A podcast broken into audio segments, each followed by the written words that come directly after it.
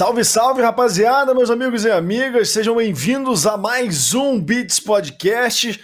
Vai pegando aquela pipoca, vai se acomodando e já pegando o seu drink de escolha, sua água, seu refrigerante, porque o Beats Podcast está no ar, é o seu lugar de cultura geek, gamer e, é, por que não, cultura geral aqui. Eu sou o Colosmos, quero que você seja muito, muito bem-vindo e, é claro, nunca Tô aqui sozinho, tô aqui com meu parceiro Cabeção. E aí, meu querido Cabeção? Como é que você fala, tá, cara? Fala, galera. Beleza? Cabeção aqui mais uma vez. Fala, Colosio. Fala, galera do Beats Podcast. Tudo certo? Hoje o convidado é de peso mesmo, hein, cara? Eu vou te falar, além de ser um fã de carteirinha aí de games, colecionador nato, o cara simplesmente tem criou a maior feira, uma das maiores feiras do mundo. É isso aí, não é só só, só isso é. só hoje. É só, é só esse nosso convidado é o fundador da BGS, né? Brasil Game Show, que como você falou, é uma das maiores feiras do mundo e a maior feira da América, América Latina. Latina. Habilita aí muita gente do meio a, a trabalhar também e a seguir carreira nesse, nesse meio que a gente gosta tanto. Então, Marcelo, Marcelo Tavares, que é o fundador, vem aqui com a gente. Seja bem-vindo aí. Como é que você está, Marcelo? Prazer. Tudo bom? Prazer aí, tudo ótimo aí. Obrigado aí pela introdução aí. Fico honrado aí, feliz de participar com vocês.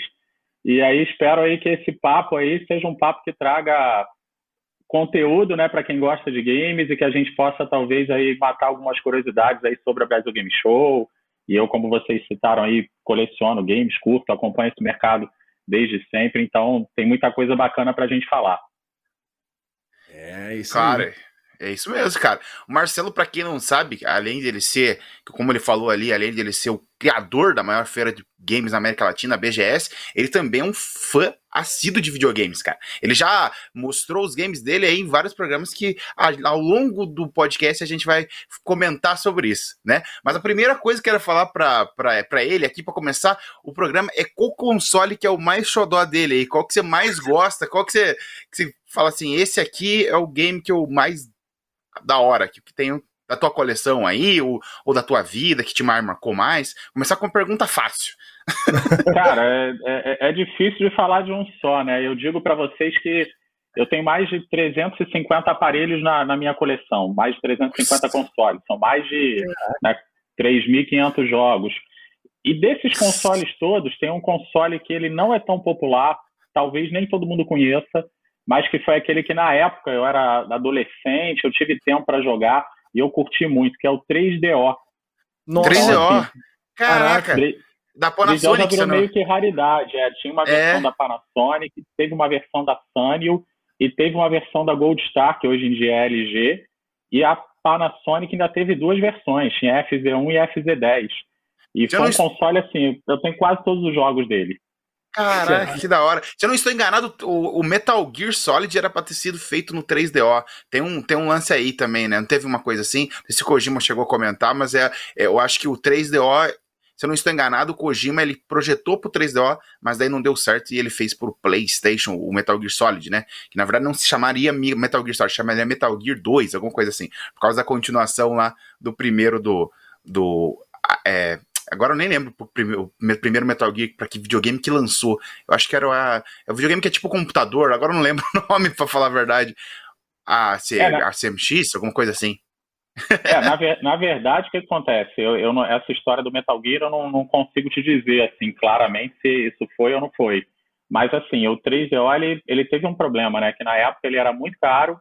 Foi uma tentativa de criar um padrão único para os games, né? Onde você poderia ter várias marcas produzindo aquele equipamento e possivelmente, não só o Kojima, mas outros grandes produtores pensaram em criar para o 3DO e acabaram botando o pé no freio, desistiram. Aí veio o Sega Saturno, aí veio o PlayStation, o primeiro PlayStation, aí veio o Nintendo 64. Naquela época teve o Atari Jaguar, né? A última, o último suspiro ali da Atari. Da Atari, teve bastante coisa. É. Mas ele era Mas, 32 assim, bits, não... né? Ele era 32 bits, mas uhum. assim, é, é, complementando até o que você perguntou, é, eu jogava muito Mega Drive, joguei muito Nintendinho 8 bits antes, joguei muito Atari, aí assim, é difícil quando eu falo assim de, de console como um todo, eu diria o 3DO, mas é difícil você escolher um só. E na minha coleção, por exemplo, hoje em dia tenho o primeiro modelo do Odyssey. Então, o console também assim, que eu falo, caramba, a história começou aqui. Então é bacana Sim. também, é, é outro que eu guardo aí com carinho, né? Esse, esse é o primeiro mesmo, Odyssey lá, né? É a verdadeira história dos jogos, né? É. o, o Marcelo tem um museu em casa praticamente, né, Marcelo? Tem desde o primeiro console até os últimos aí. É, aquela. Dentro da BGS lá, Marcelo, me diga uma coisa. Aquela.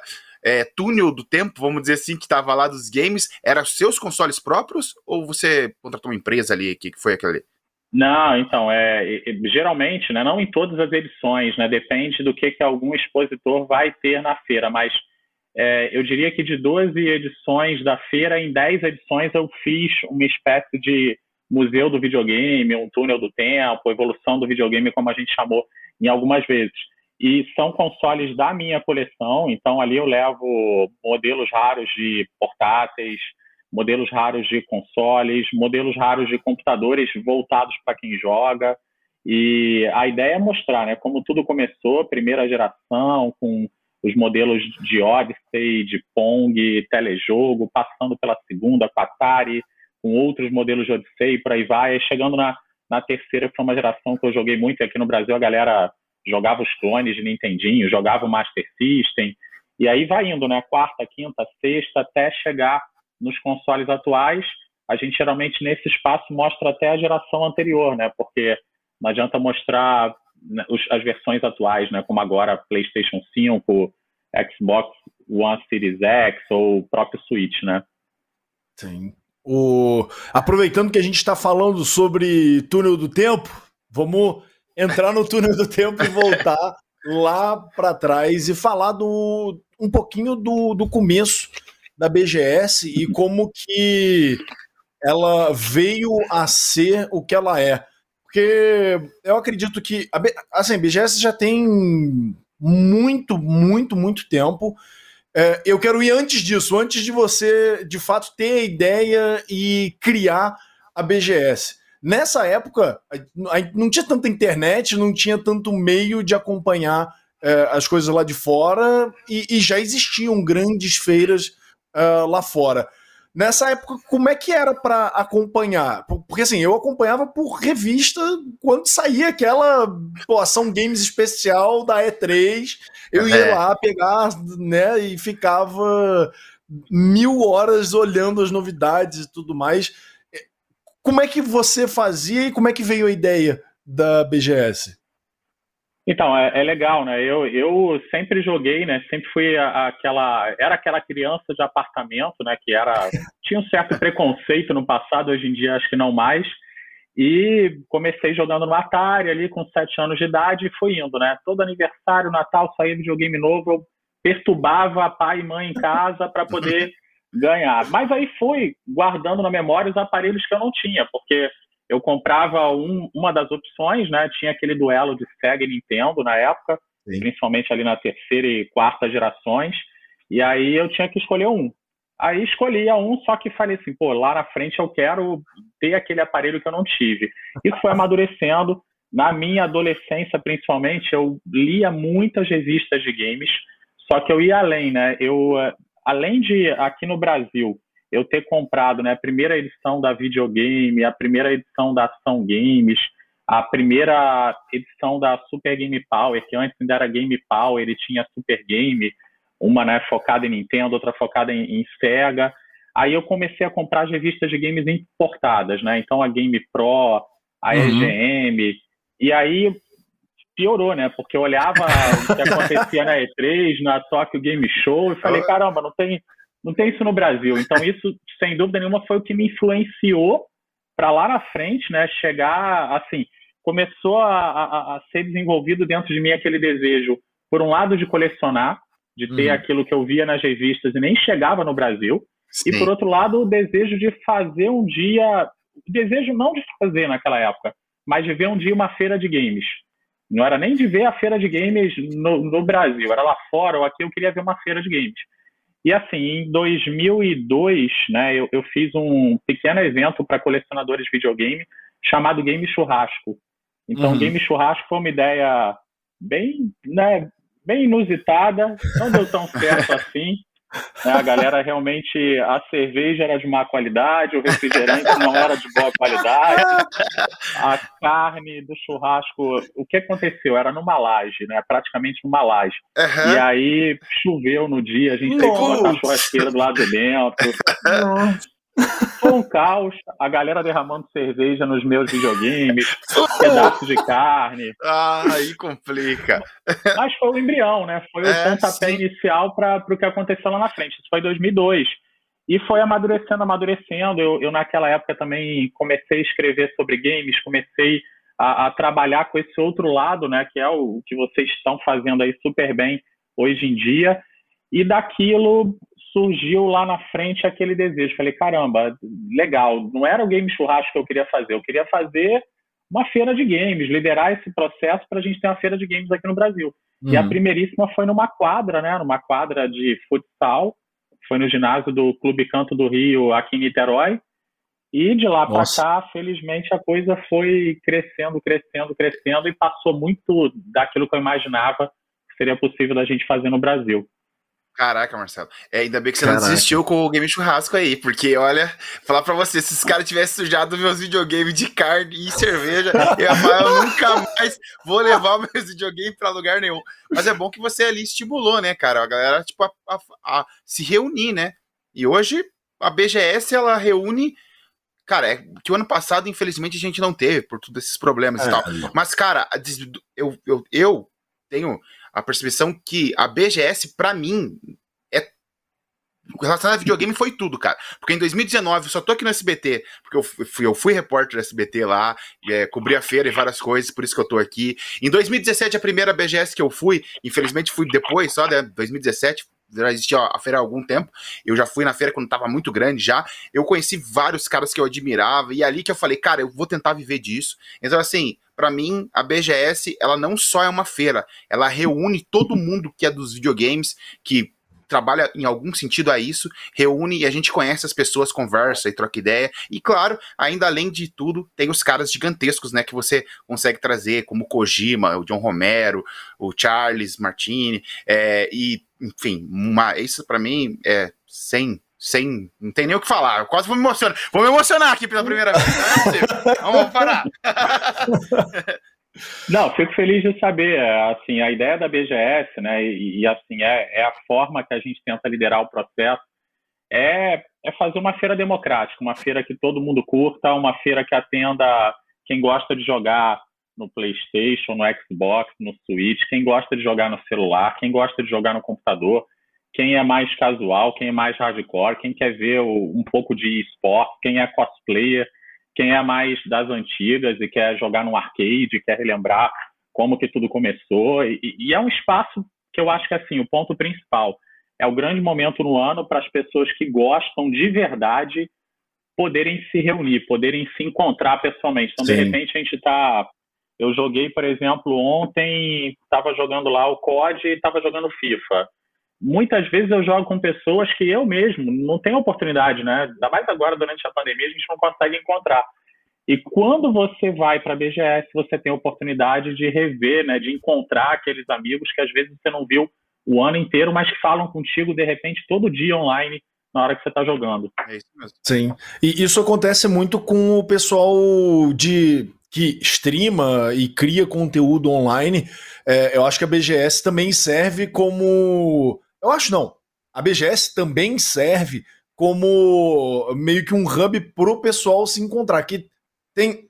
Não que não tenha desculpa, mas a BGS é um evento tão grande, com tanta coisa interessante, que o, o pessoal vai lá. Seja para ver o cara que ele acompanha por todo dia assistindo stream, o jogador que tá lá, ou o influenciador que seja, e ficar sabendo de um monte de coisa, ter esse contato mais próximo com as empresas que ele, que ele admira tanto. É, é, assim, é, eu tive a sorte de entrar pro meio dos, dos jogos antes de. Como é que eu vou dizer? Antes de ir para uma feira e meio que funcionar como chat, sabe? E entrar assim. Mas era uma parada que eu também sempre queria fazer, sempre quis fazer aí numa feira de games e BGS aqui dentro do Brasil representa tudo isso que a gente vê a, as grandes feiras lá de fora para nossa realidade, né, cara? A gente, é, quer queira, quer não, é um país de terceiro mundo e ter essa proximidade, a possibilidade de você encontrar caras. Eu tava.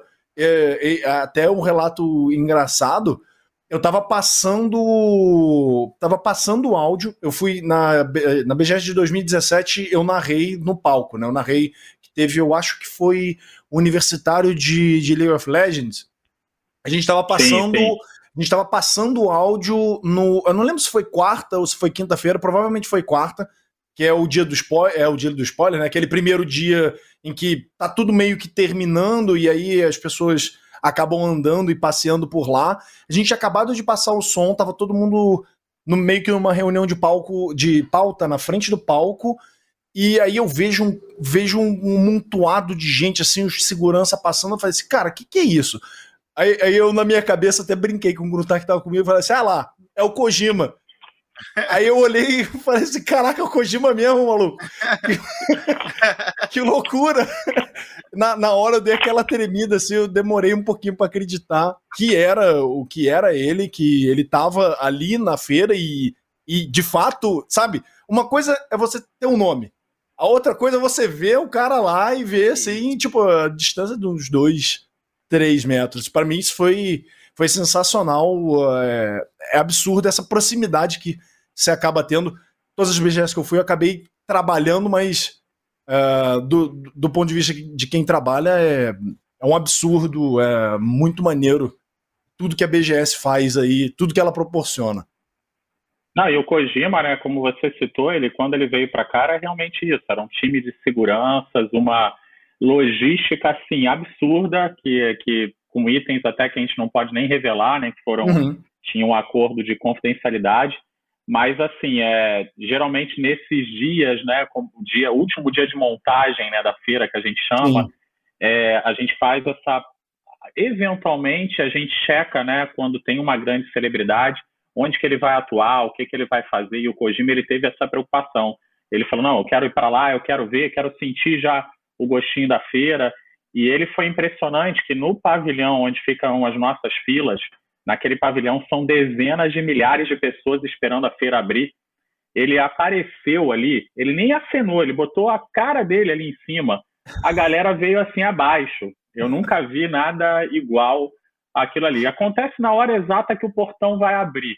Mas assim, é, com o portão fechado ainda, nunca vi nada igual aquele momento, o Kojima aparecendo ali. A gente teve outros convidados muito grandes, né? O próprio Miyazaki quando ganhou o The, o The Game Awards, teve no mesmo ano aqui, o Cory Barlog, né, teve aqui também de God of War, é, vocês citaram né, o Charles Martinet, o Nolan Bush, né, o criador da Atari, mas o Kojima foi diferente. É, é o Kojima, eu, eu, vamos dizer assim, ele está, na minha opinião, entre os cinco ali maiores pensadores do mundo dos games aí, mais criadores, né? Então, acho que é por isso que a galera fez o que fez, né? E, e aquele negócio que a gente tava comentando antes de começar a resenha, antes de começar o vídeo podcast, ele é um cara mais recluso, um cara mais reservado, né? Ele não vai em, em poucos lugares. Então, pô, eu, te, eu admiro muito a BGS, vocês e todo o teu departamento aí de conseguir trazer um cara desse, porque olha, o patamar dele é elevadíssimo, né? Eu, eu acho que dá para contar no dedo quantas vezes ele foi Sim. numa E3 e quantas vezes ele foi, nem sei se ele chegou aí numa Tokyo Game Show. Então, tipo assim, é bizarro isso aí. Tipo, é um cara muito Não, grande. Foi um né? trabalho, foi um trabalho muito grande.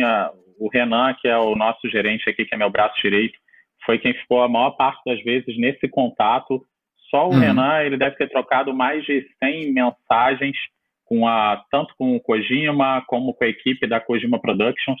Então foi um trabalho assim incansável para poder trazê-lo para cá e ele realmente ficou feliz. Assim, ele veio, veio para a feira, ele andou, é, foi na Praça da Sé, andou pelo centro de São Paulo, visitou museus.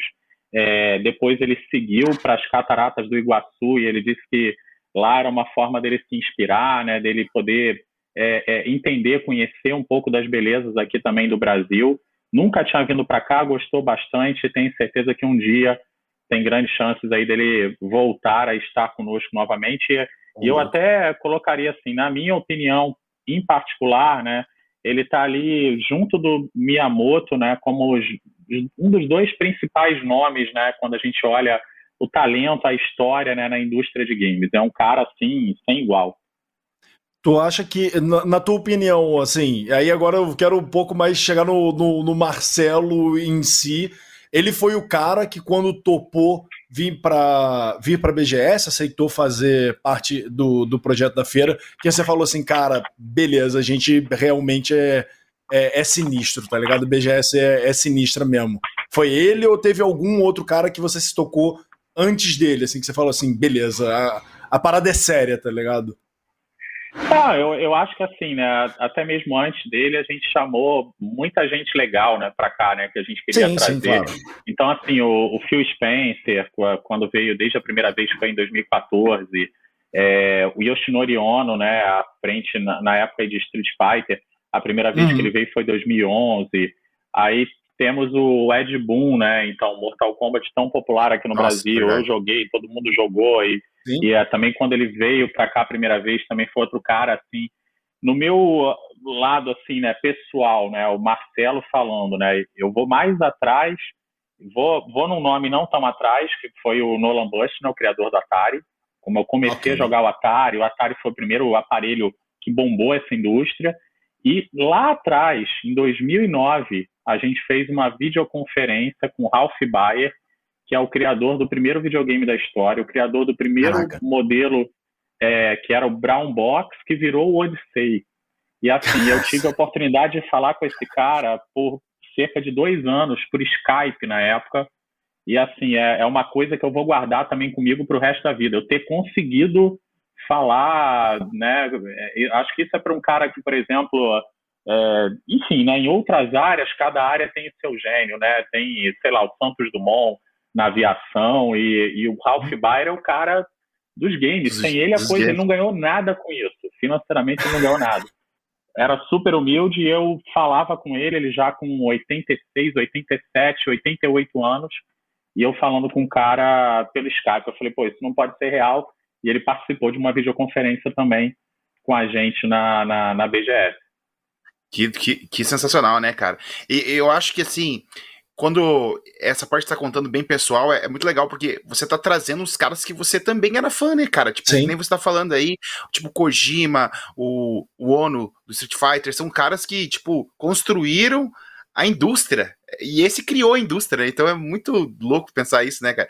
E, cara, eu queria também, quando você, assim, em alguma BGS que você falou, olha o tamanho disso, olha o que o game churrasco virou. Você parou pra pensar, tipo, um dia assim. É porque eu sei que você é um cara, um empresário e tudo mais, né? Você se preocupa muito com a feira, você anda pela feira. Eu lembro que em 2017 você tava andando pela feira, Marcelo, e você me perguntou. Você me perguntou, isso eu não era, eu era um cara lá na feira. Um cara que é um, de boa. É um, tipo, uma, uma pessoa comum andando pela feira, comum. né? E ele perguntou para mim: você tá gostando da feira, mano? Eu nunca vou esquecer disso, Marcelo. Você não vai lembrar, provavelmente, que você deve perguntar para várias pessoas, porque o jeito que você é, e, tipo, você preocupa com o teu negócio. Mas, cara, isso me marcou muito, cara, porque você era o, o, CEO da feira e você dar rolê na feira e perguntar para as pessoas se elas estavam gostando da feira, o que tava faltando, o que, que você acha, tipo, pra melhorar. Isso para mim é sensacional. Então, eu fico imaginando você, tipo, olhando no meio da feira e falando assim: caraca, olha isso aqui, o que tamanho que virou. Então, deve ser uma coisa muito sei lá, inexplicável, acho, para você também. Não, é, fico, fico feliz de saber. Realmente, eu não lembro especificamente de ter falado contigo em 2017, mas assim, eu tenho o hábito, desde, desde a primeira edição da feira, de estar o tempo inteiro ali no meio. Eu não quero. É, eu acho que assim, é uma grande festa e eu quero participar dela também e quero que tudo corra bem. Eu sou muito perfeccionista também. Nem sempre a coisa né, sai 100% como a gente quer, mas que saia 99, 98, 97% dentro do que a gente esperava. E eu tenho esse hábito de percorrer, de ver o que está acontecendo. Eu geralmente, hoje em dia, fico com algumas pessoas de uma equipe de, de assistentes e a gente tem canais de rádio. Né? Numa feira como a BGS, a gente chega a ter 10 canais de rádio simultâneos Caramba. operando com a nossa equipe. E as pessoas não sabem, mas assim, só é, é, entre a equipe interna e a equipe terceirizada, a gente tem milhares de pessoas trabalhando. A Sim. gente ultrapassa aí a, a, marca de mil pessoas trabalhando. Então, assim, é um evento que ele dá um trabalho muito grande. Eu faço questão de estar ali entendendo, porque se você me diz que está tudo bem, você já é um exemplo, né? É meio que aquela história de pesquisa, né, do Datafolha e do Ibope. A gente já tem uma amostra de como a coisa está fluindo. E quando você começa, né, também, ah, identifiquei um detalhe que possa melhorar, a gente já tenta corrigir logo. E no que você está percorrendo ali também, você vai, a gente também fica no, geralmente em celular e tem uma área, a gente fica monitorando o evento como um todo. Então é um trabalho descomunal. E respondendo o que você me perguntou, lá em 2010, né, era a terceira edição da feira, ali eu digo para vocês que era aquele momento que eu falei, caramba, que, como é que a feira ficou grande, como o Game Churrasco cresceu, e legal, atingimos aquilo que eu pensava que dava para a gente fazer no Brasil. Isso a gente estava falando de uma feira em 2010 que, comparada com 2019, era 10% de 2019. Nossa. 10 a, a 15% de 2019. Uma feira que naquele ano teve três dias de duração, que teve ali um público de 30 mil pessoas. E aí, hoje em dia, a gente olha, né? São 100 mil metros quadrados aproximadamente, mais de 300 mil pessoas, cinco dias, gente do mundo inteiro vindo, os grandes convidados internacionais. Aí eu digo para vocês, assim, ultrapassou muito aquilo, né, que, que a gente pensava, mas é aquela história, né? A gente que sempre jogou, né, está acostumado a tentar ir sempre passando de fase, crescendo, crescendo, evoluindo, evoluindo. E meio que a feira é essa história, né? Quando a gente chega num ponto, a gente já para para pensar, pô, o que está faltando? Vamos buscar.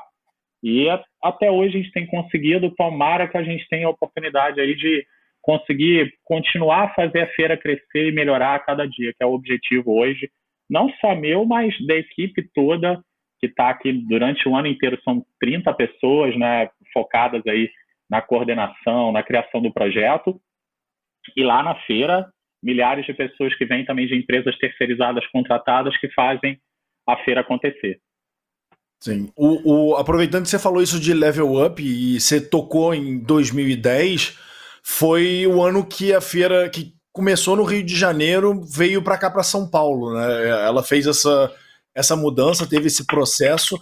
É, eu sei por trabalhar na parte de trás que questão de tecnologia e infraestrutura aqui em São Paulo tem muito mais recursos e muito mais fornecedores para você para você trazer. Foi meio que isso que acabou trazendo o BGS do Rio de Janeiro para São Paulo? Então, é, na verdade, né, a gente fez em 2009 uma primeira edição em junho, no mesmo ano ainda em 2009.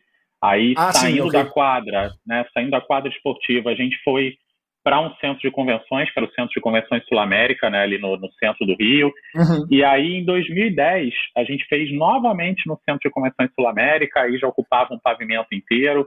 E 2011, a gente ainda fez no Sul América, ocupando literalmente cada centímetro disponível do espaço. A gente meio que bateu no teto, mas o que, que fez a feira mudar para São Paulo? foi realmente o, em primeiríssimo lugar, a, a, a, sede das empresas, né? os escritórios das empresas. Ah, okay. 90% das empresas no Brasil estão em São Paulo. É uhum. lógico, né? Se a gente parar para pensar, hoje em dia eu digo que eu sou meio paulista, meio carioca, porque tenho talvez assim mais amigos em São Paulo, estou o tempo inteiro, né, lá e cá. E, e assim, o público é super apaixonado, a infraestrutura realmente é a melhor que a gente tem no Brasil hoje, em São Paulo. Então a gente meio que optou por levar o evento para lá. A gente tem pessoas que começaram desde a primeira edição, né, nesse processo de criação da Brasil Game Show, ainda quando se chamava Rio Game Show. Nas duas primeiras edições se chamou Rio Game Show. E a gente pretende, sem dúvida nenhuma, continuar em São Paulo e fazer com que a feira possa crescer mais e mais. São Paulo, São Paulo é, é muito, de, é muito central na cabeção. É, tipo, daqui, tem, além das empresas, é, tem lugares gigantescos assim que dá para dá para crescer muito mais ainda, expandir até pegar tudo. Um dia, um dia que, que pegue tudo. Vai ser mas... a São Paulo inteira. Brasil Game Show vai ser São Paulo inteira. O Marcelo vai dar um jeito de colocar stand de cada lugar de São Paulo aí. Não, mas eu, a minha pergunta é essa o, o que expandir, Marcelo? Aonde, aonde chegar? Aonde que é o limite da BGS? O que, que você acha disso? Você acha que então, é... pegar um lugar maior, daí vai ter que fazer um mês de feira, né? É, então, agora a gente já está também assim no limite de espaço físico, né, dos pavilhões, né? Os três maiores pavilhões hoje do Brasil, eles batem nessa faixa de 100 mil metros quadrados aproximadamente. Então, é, o que, que a gente pode fazer, né? É pensar, em primeiro lugar, em melhorar sempre em qualidade, né? E é lógico, os campeonatos, as atrações, os convidados internacionais.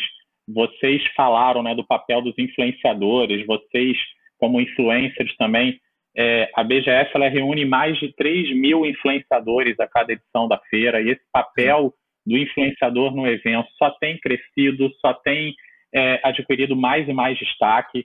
Por outro lado, assim, esse ano de pandemia ele trouxe para a gente algumas coisas que vão ficar de legado, né? A gente uhum. começou a iniciativa do BGSD, esse Isso. formato né, de live que é, é parecido né, com o que vocês já fazem há tanto tempo, que vocês estão rodando aí, é, e foi é uma isso. maneira bacana de, de, interagir com o público mês a mês, de trazer as novidades, de fazer algo no momento que, teoricamente, esse público não saberia de nada sobre a BGS.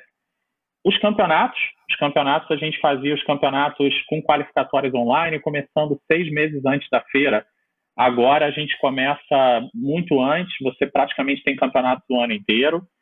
É, a própria loja virtual, né, que, que foi criada, né, a gente tinha uma mega store no final da feira, até vocês citaram o Kojima, né, no ano do Kojima a gente fez uma sessão só com os produtos da Kojima Productions, esgotou tudo, ele falou, cara, foi o lugar no mundo que mais vendeu produto da Kojima Productions foi no Brasil, eu falei, ó, a galera consome, a galera é o que a gente falou, o Brasil tem suas dificuldades, mas a galera é apaixonada, reserva seu dinheirinho, vai lá e compra. Sim. E assim, essa loja agora tem o online também, tem o virtual. Então, acho que esses são os caminhos né, que a gente pensa. E uma coisa que eu acho que essa é mais difícil, mas que a gente nunca desistiu e não vai desistir, é tentar trazer para o Brasil né, a, a, as premieres mundiais, né, os anúncios globais, ou pelo menos alguns deles. Então isso a gente tem, a gente até conseguiu já, né, anúncio de personagem, anúncio de estágio no jogo, mas assim, quanto mais anúncios globais a gente puder ter, melhor. Acho que esse é o, é o que a gente busca, né? É, é, é, é aquele, eu vejo isso como tipo, não que precise, mas de um, num âmbito global que carimbe a feira como sendo um, um, marco no, no calendário mundial de jogos, né? Tipo, o pessoal de fora vai começar a olhar e falar assim, cara, tem que ficar de olho na BGS, BGS vai sair, vai ter anúncio. Vai é. sair um negócio lá e vai sair um anúncio. É, é, claro, tudo é um processo, passo a passo, né? Como a feira veio sendo construída, mas já tem alguns anúncios aí acontecendo como Premiere aqui. É, é importante. É, você falou desse do, do BGS Day e como que isso vai ficar de legado do, do ano de, de 2020. Inclusive, agora, no dia 20 de fevereiro, vai ter outra edição do, do BGS Day, né? Rola, rola algum spoiler do que, que a gente pode esperar? Algum alguma um teaserzinho para a rapaziada que está em casa? Então, na verdade, no BGS Day a gente tem focado muito o quê, né? A gente tem feito concursos virtuais de cosplay para manter essa comunidade engajada, é uma okay. coisa que rodou super bem.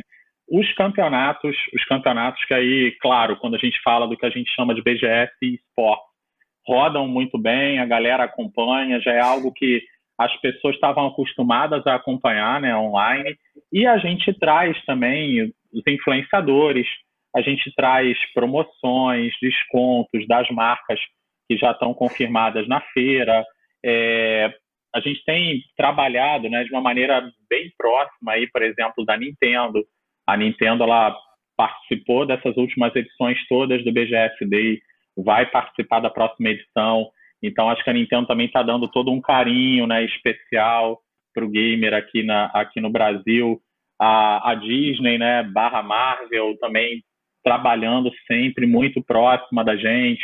Então, o que dá para falar é que dentro né, disso que eu comentei, a gente vai ter muitas novidades que vão ser anunciadas aí nas próximas, nos próximos dias, né, na verdade. E a gente espera que o público que acompanha a BGS curta, acompanhe. A gente, a cada dia que passa, tenta tornar isso também mais democrático. Então, o BGS Day ele é transmitido pela Twitch, pelo Facebook, pelo YouTube, pela Animo TV, pelo TikTok. Nossa. É, fica Caraca, esse conteúdo gravado no Terra, então tem mil e uma possibilidades para assistir. Não, e é muito legal, né, cara? Foi um, foi um, um, vou dizer assim, um clique de fazer isso em um momento tão delicado, né, cara? Trazer essa BGS Day. Eu lembro que quando foi anunciada a primeira, eu falei, nossa, olha que da hora, mano. Os caras não vão, não vai ter BGS pelo problemas que a gente tá vivendo e tudo mais, mas, cara, olha que da hora os caras estão fazendo. Os caras estão fazendo a BGS online, praticamente é isso. E não teve só uma edição, né? Foi tendo várias e várias e várias. Então, Parabéns aí pelo projeto, tomara que continue aí. E se precisar da gente, estamos aqui, ó. SBT Games está aí. Eu sei que a gente já tá marcando presença lá já, fazendo algum anúncio. Teve o jogo da Maísa que mostrou lá, que eu acompanhei, né, no, na passada. E qualquer coisa, estamos aí também. Precisar de qualquer coisa aí, conta com a gente, né, Colossus? É, isso aí. se convidando vai, já. Vai ser um prazer, vai ser um prazer. Vamos fazer acontecer. Vou falar com a equipe da produção já para falar com vocês. O SBT Opa. Games é super né, parceiro, apoiando a gente o tempo inteiro teve os irmãos Piologo, teve o Fred, enfim, a galera está participando e vai ser um prazer contar com vocês também, não tenha dúvida disso. A gente quer é trazer justamente a, a galera que curte, que consegue falar com o público de forma virtual e aproximar um pouquinho a BGS dessas pessoas, né? E a ideia era não fazer numa data específica, porque a gente sabe que quando você vai para o online, quando você vai para o digital, é o que vocês fazem muito bem. É algo que tem que ter uma, um mínimo de frequência. Não adianta você fazer uma vez no ano e aí esquece a galera. A gente entendeu que virtualmente a gente não precisa levantar estandes, não vai precisar de trazer o convidado internacional aqui pessoalmente, ele participa virtualmente, então dá para fazer de uma forma diluída aí ao longo do ano. Okay. Sensacional.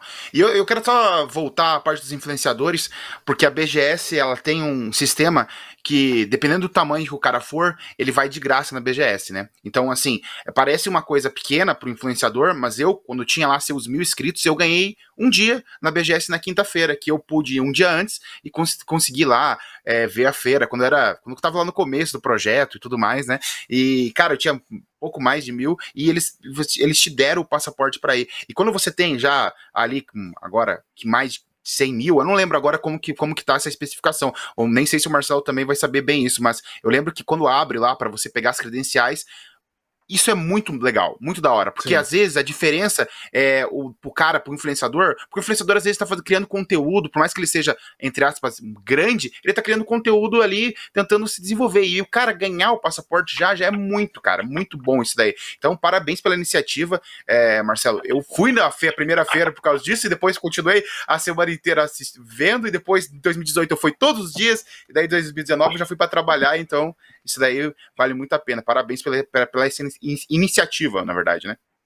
É, na verdade, a ideia é justamente promover esses influencers que estão crescendo, né? Dar espaço, abrir espaço. Então é bacana ver que como você, outros tiveram uma oportunidade que de repente fez diferença e, e fez com que esses influencers crescessem ao longo do tempo.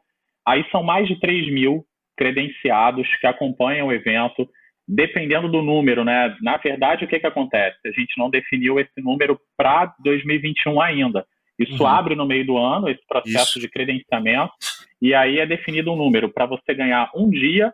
Esse dia geralmente é, é o dia de semana, e você tem um número para você ganhar a credencial. Então, a credencial, ela tem um valor bem maior, um acesso diferenciado, ela vale para aquele influencer maior independente da plataforma que ele trabalhe. Mas a gente procura, assim, é, abrir o máximo possível para que a gente realmente dê espaço para um influencer que quer ir para a BGS é, interagir né, com seus fãs, que ele quer ir para a BGS para fazer imagens, para divulgar as novidades do mercado, para que ele realmente possa fazer esse trabalho, fazer esse trabalho bem feito. E acho que é algo que, assim como vocês gostaram, acho que a maioria dos influencers gosta bastante. E hoje Sim. em dia, né, se olharmos a última edição da BGS, nós tivemos ali um stand espetacular do Facebook Gaming, Sim. outro stand fantástico da Twitch e um stand sensacional também duplo na entrada do YouTube. Então isso já é uma a BGS assim, eu digo para vocês que em primeiro lugar o que as pessoas mais buscam é realmente ter acesso aos lançamentos. E, em segundo lugar, é ter acesso ao influencer preferido ou aos influencers preferidos. Então tem uma importância muito grande para a gente. É, e eu até vou mostrar aqui, eu quero que, que o, que o Júnior coloque aqui, só pra galera ver, aí, ó. Eu, aí, ó, com a mesma camiseta, eu fiz questão de colocar a mesma camiseta, Nintendo New York, eu aqui, ó, Nintendista, pra quem não. aí, ó, cabeção aí, ó, viu ali, ó. Muito bom. Eu, eu vou guardar. Isso aqui é, é relíquia, fica ali na porta, todas as feiras que eu vou, pra mim, isso aqui é uma medalha de ir nas feiras e tudo mais. Então é isso daí, só queria dizer, deixar bem claro isso. Nossa, eu tô muito fã, né, fãzete de, de VGS, mas eu sou mesmo. Gostei, curti, curti. Cara, o. Assim, a gente tá. Você, né. Por causa dessa mudança de, de paradigma. Eu vou, vou, falar que a mudança de paradigma que foi o que aconteceu em 2020, né? É, com, enfim, a pandemia acontecendo, você não pode fazer o evento presencial e tudo mais. Você acredita, Marcelo, que facilitou o trabalho e a proximidade. E aí eu tô querendo chegar no, na conversa com influências, é, grandes personalidades do meio, de, de trazer os caras para feira e, e, por causa dessa periodicidade um pouquinho mais chamar pulverizada, né? Porque você consegue ter uma criação de conteúdo um pouco mais pulverizada. Ou você acha que isso ah, meio que complicou o acesso a, a esse pessoal justamente porque enfim, é, o, o cara já tem a agenda dele, e aí fica mais difícil de casar. Como é que você viu é, essa mudança de paradigma por causa da pandemia? Não, então, é, por um lado, eu acho que é mais fácil você trazer convidados, por exemplo, para um BGS Day. Né? Uhum. Então, a, a, cada edição de BGS Day, a, gente tem aí cerca de 30 convidados participando, né? E é bacana que você consegue promover uma interação, mas ainda assim, se a gente pensar no ano inteiro, como eu falei para vocês, só de influencers são mais de 3 mil. E aí você pensa que um ano tem 12 meses, você entende que você não vai conseguir trazer todos os influencers para ali. Nem que a BGS queira, né? É difícil de trazer, Sim. tem a Sim. agenda de cada um, tem o interesse de cada um. A gente tenta por uma amostra, né? E também por interesse do outro lado, né? Em participar, em colaborar a gente faz o convite, a gente tenta promover essa interação. Quando a gente consegue, eu acho que é, é muito bom. É claro que quando a gente fala de pandemia, né, o mercado de games cresceu muito, o mercado de games ele ajudou uh, bastante as pessoas a superarem esse momento, a, a atravessarem, né, continuarem muito. atravessando esse momento, mas a gente sabe que a pandemia não é algo legal, né? Eu tive na família muitas pessoas aí que ficaram é, doentes, né, pessoas que tiveram internadas, e a gente sabe que é uma situação delicada que a gente torce para que acabe logo, porque, assim, apesar do virtual, a gente sabe que no presencial você consegue botar a mão no controle, a mão no teclado, é, dar um aperto de mão, um abraço, tirar uma foto com um influencer ou com um produtor de jogos internacional, interagir e sentir aquela atmosfera, algo que no digital a gente tenta dar um gostinho, né? Mas não é exatamente a mesma coisa. Então eu diria que assim é, é um momento que a gente vai continuar a fazer, né? O digital, a gente vai levar isso lá para frente como uma forma de aquecer sempre agora cada edição nos anos futuros de BGS. Mas é, por mais que seja um pouquinho mais fácil, a gente quer mesmo é voltar a fazer o presencial para a gente poder ter a, a galera que gosta de games como a gente participando do evento. Hum. Com certeza. A gente espera que isso aconteça o mais rápido possível. E tomara que esse ano já, já aconteça, já, se tudo der certo, aconteça e tem aquelas, aqueles stands enormes lá. Eu lembro que em 2019, a volta da Nintendo, aquele stand, eu lembro que eu ficava eu fiquei metade da feira daquele stand e metade da feira no, nos arcades lá. ali era a minha área de atuação. Quero achar o cabeção, o cabeção tava ali, Nintendo, por ali, por perto. E, é e era legal. próximos, né? Um do é, lado do outro ali. É, é isso mesmo, um do lado do outro. Era o arcade e o Nintendo. Então eu ficava naquela. E é legal que os influenciadores de cada, vamos dizer assim, tem os influenciadores da Nintendo, entre aspas, né? Tem os influenciadores da Sony, tem os influenciadores da Xbox. Se você queria procurar os caras, os caras estavam meio ali, velho. Tipo assim, eu lembro que eu encontrei. É, é, o Coelho, na, lá no. Primeira vez que encontrei ele, ele até participou da BGS Day, que é o influenciador da Nintendo, e ele tava lá, encontrei com ele, bati o papo e tudo mais. Então é muito legal isso também. Como eu falei para você, a BGS não é só, além da feira, além da tecnologia, além de todos os stands, você, esse contato com influenciadores e com amigos, mesmo que a gente era amigo, né, conversava online e depois se conheceu, é, é uma coisa inexplicável mesmo, pra galera que trabalha com isso, então nem se fala. Sim, é, é, tanto, tanto para o influenciador quanto para o público é, é, completamente absurdo. E para os amigos que muitas das vezes a gente, cada um mora em um lugar, é difícil do pessoal se encontrar. E aí nesses estandes que o Marcelo falou, da Twitch, do Facebook, do YouTube, meio que naquele momento que você acaba parando ali para dar uma descansada, acaba cruzando no meio do caminho com alguém, você encontra um cara que você não falou Uh, não fala muito tempo, ou conhece um cara que tu vira e mexe, curtia alguma coisa e, e, e tava vendo. É uma experiência muito, muito maneira mesmo. Falando em experiência peculiar, peculiar, o pessoal da produção é, é, separou aqui um caos com, com o Danilo Gentili. E eu queria perguntar se, se assim, tu é amigo, é, é, é, é, amigo do, do Danilo ou, ou, é inimigo? Porque assim, foi, foram dois programas. Você já foi várias vezes no, no programa dele e ele pegou já dois jogos lacrados seus e, e, e abriu e, e e ainda assim você continua indo nos programas dele. É. Como, como, como, assim? Então, então na, na primeira vez que eu fui, né, era ainda o Agora é Tarde na, na Band, aí, sim, sim. as imagens aí. É, realmente ali foi uma coisa que me surpreendeu. Eu já esperava que algo né, de inusitado poderia acontecer, mas eu não sabia exatamente o que queria acontecer. Eles tinham insistido muito comigo, né, a produção, ó, traz itens raros, o que, que você tem de mais raro, tem coisas lacradas, traz para cá. Então já estava, né, na cabeça dele, já devia estar tá, que isso iria acontecer. Mas depois isso. daquilo ali, né, a, a acontecer, assim, é, eu confesso a vocês que eu, assim, sou muito apegado à coleção, mas também sem né, nenhuma coisa tão radical assim. Então, abriu, foi bom que a gente viu o que, que tinha dentro da caixa e a amizade ficou, a amizade surgiu dali. Na segunda vez, na segunda vez, eu já imaginava, né, já, eu já meio que já previa que efetivamente ia acontecer algo.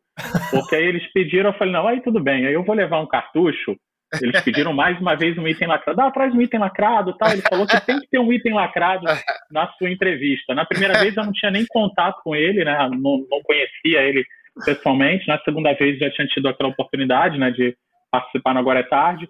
Aí eu levei a, a, a caixa, né, lacradinha, mais um jogo só. Eu falei, não, aí tudo bem, se abrir um jogo não vai causar tanto prejuízo assim na coleção, não posso levar uma coisa mais difícil, né, de repor, de encontrar, e aí ficou uma amizade lá para cá, né? Depois disso eu participei ainda, tô até, até aqui com as canequinhas aqui do, do programa aqui. Olha aí. Não sei se dá para ver, essa do De Noite e tem a outra aqui do, do Agora é Tarde.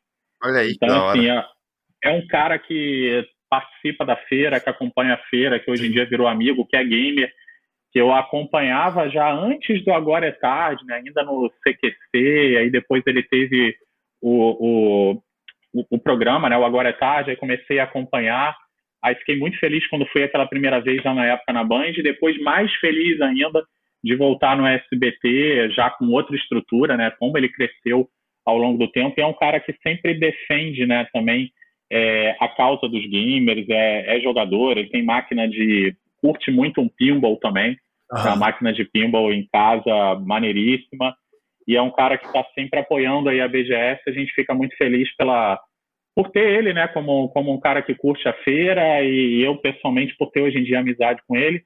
E aí ficou para trás, ah, tá perdoado, né? Foi aberto, foi aberto. Agora tá tudo perdoado e bala para frente. Agora você sabe que forra, se ele te... é, se, se, ele te chamar de novo para abrir item lacrado, você já leva, já vai pensando em levar os lacrados que vale menos, porque pô, é certeza que ele vai abrir. Eu vou, o próximo eu vou botar um saquinho plástico, vou fazer um, um lacrado fake. E vou botar aquela presilha de pão, pão de forma, é, e vou amarrar. Eu, tá lacrado, tá lacrado é, isso mesmo. É, Mas na última ideia. ele já não fez isso, tá? Na é. última ele já não abriu mais nada. É, eu levei, ah, o, a gente viu. levei o Odyssey e tal, e aí ele respeitou dessa última vez. É, o Odyssey eu lembro que ele, que ele viu lá, nossa, mas caraca, você tem isso. Até perguntou o valor, pô, mas isso aqui vale uma grana. aí o Marcelo falou, pô, mano, vale, vale. ah, é, foi bem engraçado, inusitado. O Danilo é assim, é muito engraçado ele, né? Ele é, ele é o, como você falou, é inusitado. Tem umas coisas que ele faz que você não vai imaginar. Nem, é. A primeira vez que você falou, cara, nunca imaginou que o cara ia abrir um negócio, né? Muito engraçado isso. Ele é muito bom, assim, uma curiosidade, ele é, ele é muito bom motorista, já me deu carona aí algumas vezes.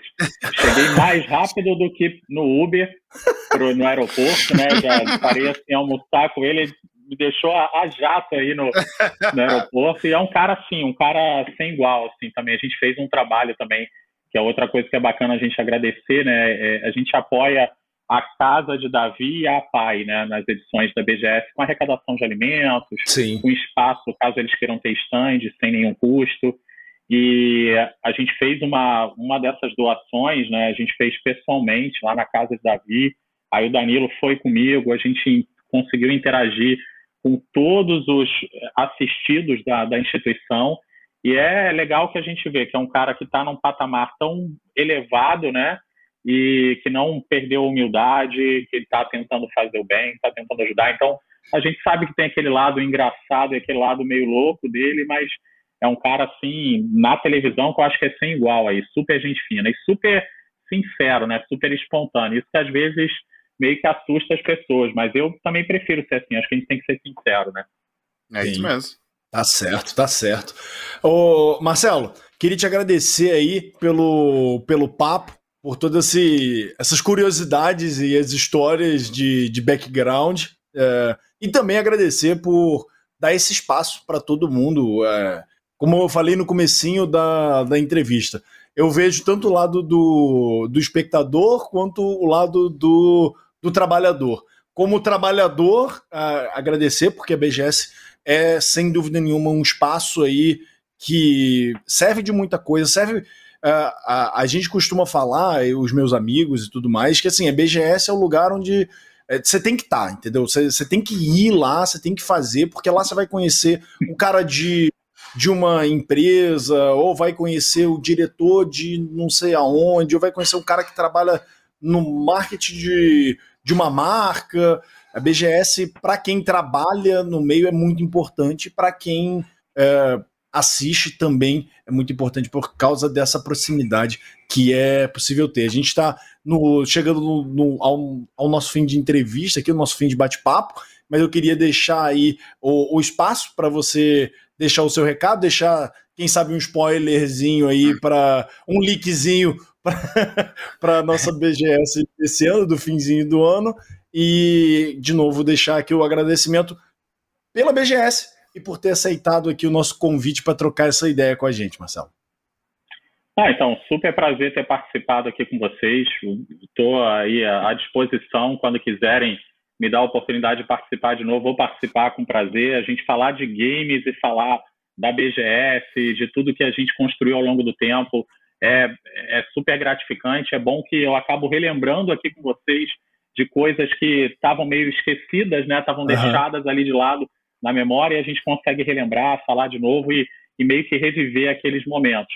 É, o objetivo da BGS sempre foi esse, né? Acho que é agradar o fã, atender o fã, mas também é, é um cartão de visitas do mercado brasileiro de Sim. games, tanto para o mercado mundial como para o mercado interno. Quem não joga, entender como isso é grande, como tem gente que trabalha nessa indústria e tirar aquele preconceito que eu tinha lá atrás, né? Que videogame era coisa de criança, que era coisa do nerd trancado dentro do quarto que não socializava com ninguém.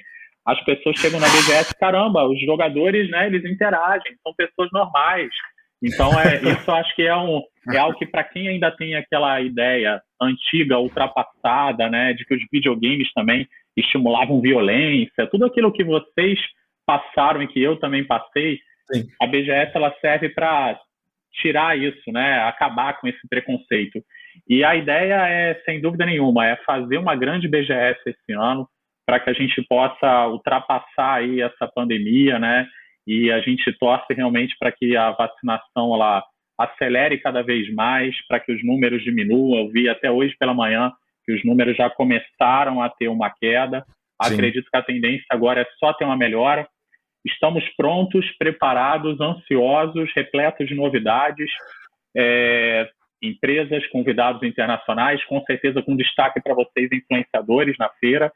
E, assim, cientes de que a gente tem aí chance de fazer uma BGS ainda melhor, até por tudo o que aconteceu nesse período. As pessoas jogaram ainda mais. Né? Quem estava em casa, Verdade. quem não estudou, quem não trabalhou, e quem não pôde sair, quem não pôde viajar, quem não pôde se divertir, usou o videogame para poder viver de uma maneira virtual aquilo que não podia fazer no mundo real. Então, acho que o mercado de games ele sai muito fortalecido. A BGS ela quer mostrar aí a, a cara do gamer, né, depois desse momento. E, lógico, né, BGS Day, BGS Sports, no nosso site, que é o bgs.com.br.